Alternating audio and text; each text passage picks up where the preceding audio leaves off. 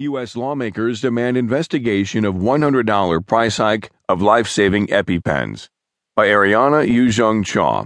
From the Washington Post National section, I'm Sam Scholl. EpiPen maker Mylan has become the new boogeyman of the pharmaceutical industry. Following complaints from consumers that the company had hiked the price of the emergency auto-injector by $100 in recent months for no obvious reason, members of Congress are calling for an investigation. The price has increased.